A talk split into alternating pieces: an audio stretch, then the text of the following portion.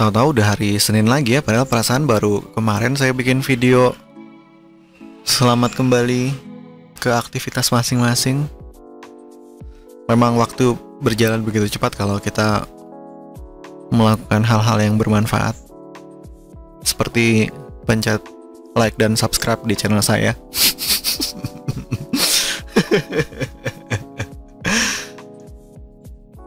Jadi hari Sabtu malam kemarin saya datang ke acara konser seorang musisi lokal di kota saya namanya eh, Rio Satrio. Sebelumnya saya nggak pernah dengar dia live gitu, saya cuma dengerin dari Spotify. Saya suka banget sama lagu-lagunya dia, musiknya dia lagunya itu lumayan puitis sih di zaman yang banyak lagu-lagu bodoh. Dan lagunya itu nggak cuma tentang cinta-cintaan yang simple aja tapi puitis dan romantis gitu.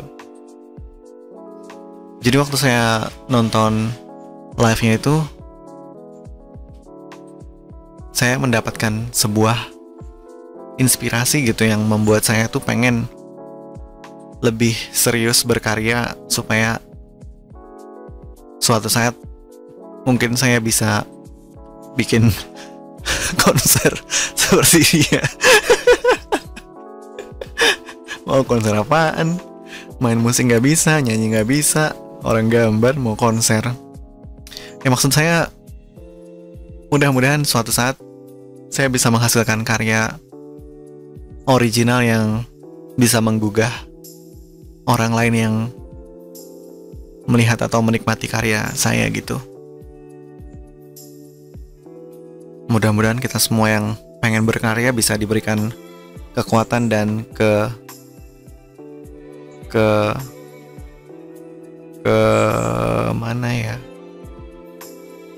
keteguhan kali ya keteguhan kefokusan ketekunan untuk berkarya gitu. Pokoknya sukses deh buat Rio Satrio. Mudah-mudahan lagu-lagu barunya bakal cepat muncul cepat dibuat ditunggu. Oke, setelah itu sampai di rumah habis nonton konser itu saya tiba-tiba kepikir kalau seniman itu menginspirasi dengan karyanya.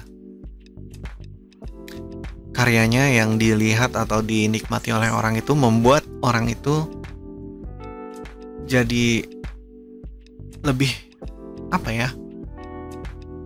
Ya jadi inspired gitu deh. Terserah mau inspired berkarya atau memperbaiki hidup atau menjadi orang yang lebih baik atau gimana. Yang jelas, seorang seniman itu menginspirasi dengan karyanya. Tapi ada sebuah apa namanya tren mungkin dibilang tren ya bisa dibilang tren mungkin kalau bukan tren ya suka-suka deh apa jadi ada tren gitu di dunia ya memang bukan seniman sih lebih ke desainer. Tapi sebenarnya mungkin seorang desainer itu seniman kan? Atau bukan? Saya juga tidak tahu. Jadi trennya itu seorang desainer sekarang suka banget memamerkan earning atau pendapatannya yang didapat dari mendesain atau membuat karya. Terus orang-orang itu entah kenapa gampang banget terinspirasi dengan angka-angka yang di-share oleh desainer itu. Terus karena banyaknya orang yang katanya terinspirasi sama angka-angka yang di-share itu, si desainer ini langsung mengambil kesempatan dengan membuka atau menjual e-course atau kayak pelatihan online gitu sama buka-buka seminar yang berjudul bombastis kayak cara mendapatkan satu miliar tanpa harus keluar kamar atau dapat 500 juta hanya dalam 10 hari dengan menggunakan laptop dan internet ya gitu-gitu deh. Pokoknya ya jadi gimana ya rasanya aneh. Yang anehnya lagi itu biasanya yang desainer yang melakukan itu yang menjual e-course atau pelatihan on online itu itu jejak digitalnya nggak begitu nggak begitu jelas. Portfolionya nggak jelas. Karyanya nggak ada. Bahkan kadang-kadang kalau ditanya di mana link portfolionya? Terus dia jawab dirahasiakan soalnya takut ditiru orang. Gimana ya? Rasanya itu tuh aneh banget seorang desainer merahasiakan desain-desainnya. Jadi nggak salah dong kalau orang curiga sebenarnya dia itu bener nggak sih desainer yang berhasil mendapatkan untung sebanyak itu dari desainnya portfolionya aja nggak ada. Itu sebuah tren yang aneh sih. Dan yang lebih aneh menurut saya, kenapa orang-orang itu gampang banget terbuai dengan angka-angka yang di-share sama desainer-desainer itu gitu. Yang jadi masalah kalau orang terinspirasi dengan angka-angka itu, apalagi orang itu belum ada basic untuk mendesain atau menggambar atau yang berhubungan dengan itu itu nanti waktu dia baru mulai mencoba dan dia tidak mendapatkan angka-angka yang dia harapkan terus dia berhenti deh. Langsung pindah haluan aja. Jadi kayak angin lalu aja gitu. Jadi saya rasa seniman itu menginspirasi dengan karya bukan dengan earningnya. Orang menikmati karya bukan menikmati angka-angka yang di share oleh desainer-desainer yang jualan e-course itu. Parahnya lagi, desainer yang suka share earning dan jualan pelatihan online itu biasanya apa ya penuh tipuan mungkin kayak memanfaatkan orang-orang yang betul-betul awam dengan dunia desain dan terus dihipnotis dengan angka-angka dan dolar-dolarnya itu. Padahal kalau mau belajar desain online itu banyak banget loh yang free, nggak perlu ikut e-course e-course pembodohan gitu banyak kok teman saya yang sukses jadi desainer tanpa ikut ikut pelatihan online gitu.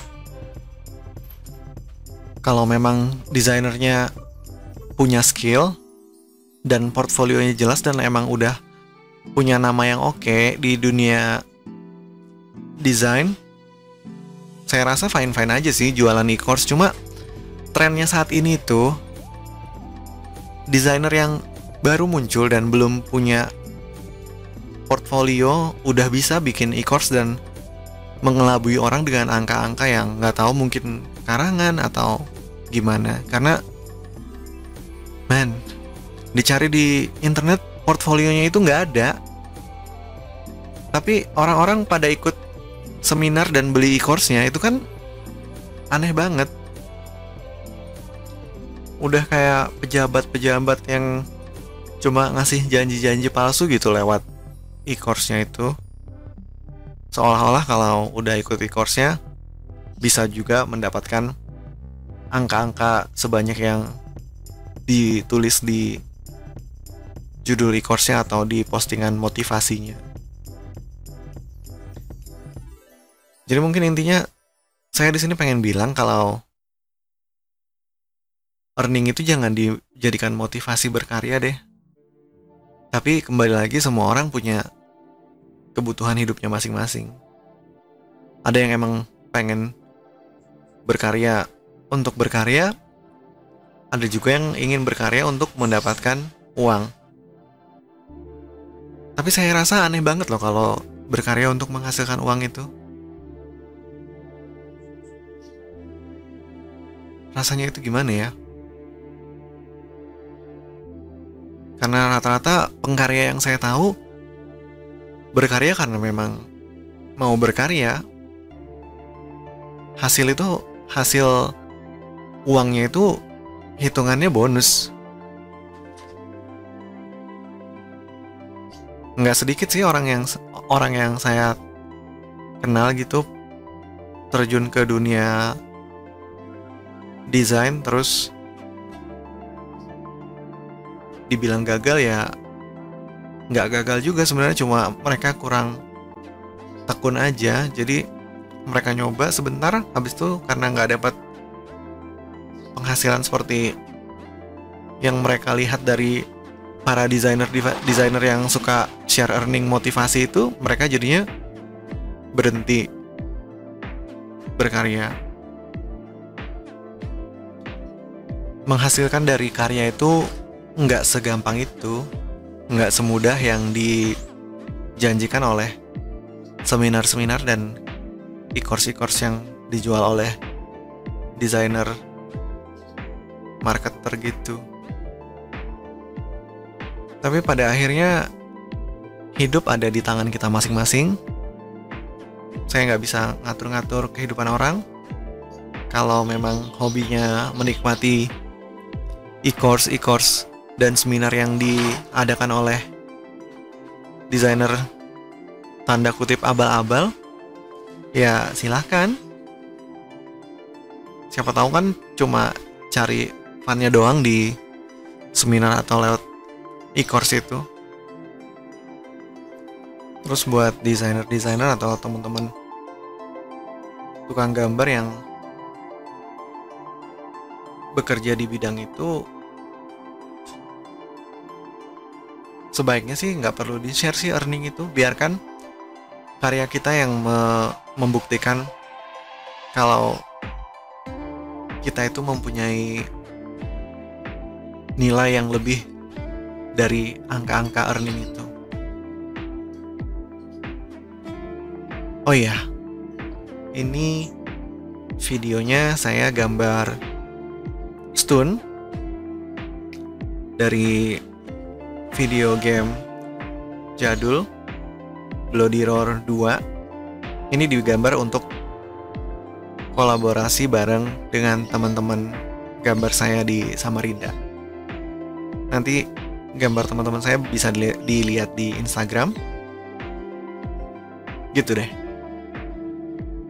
Oke, kayaknya segitu dulu buat hari ini. Terima kasih sudah mendengarkan dan menonton.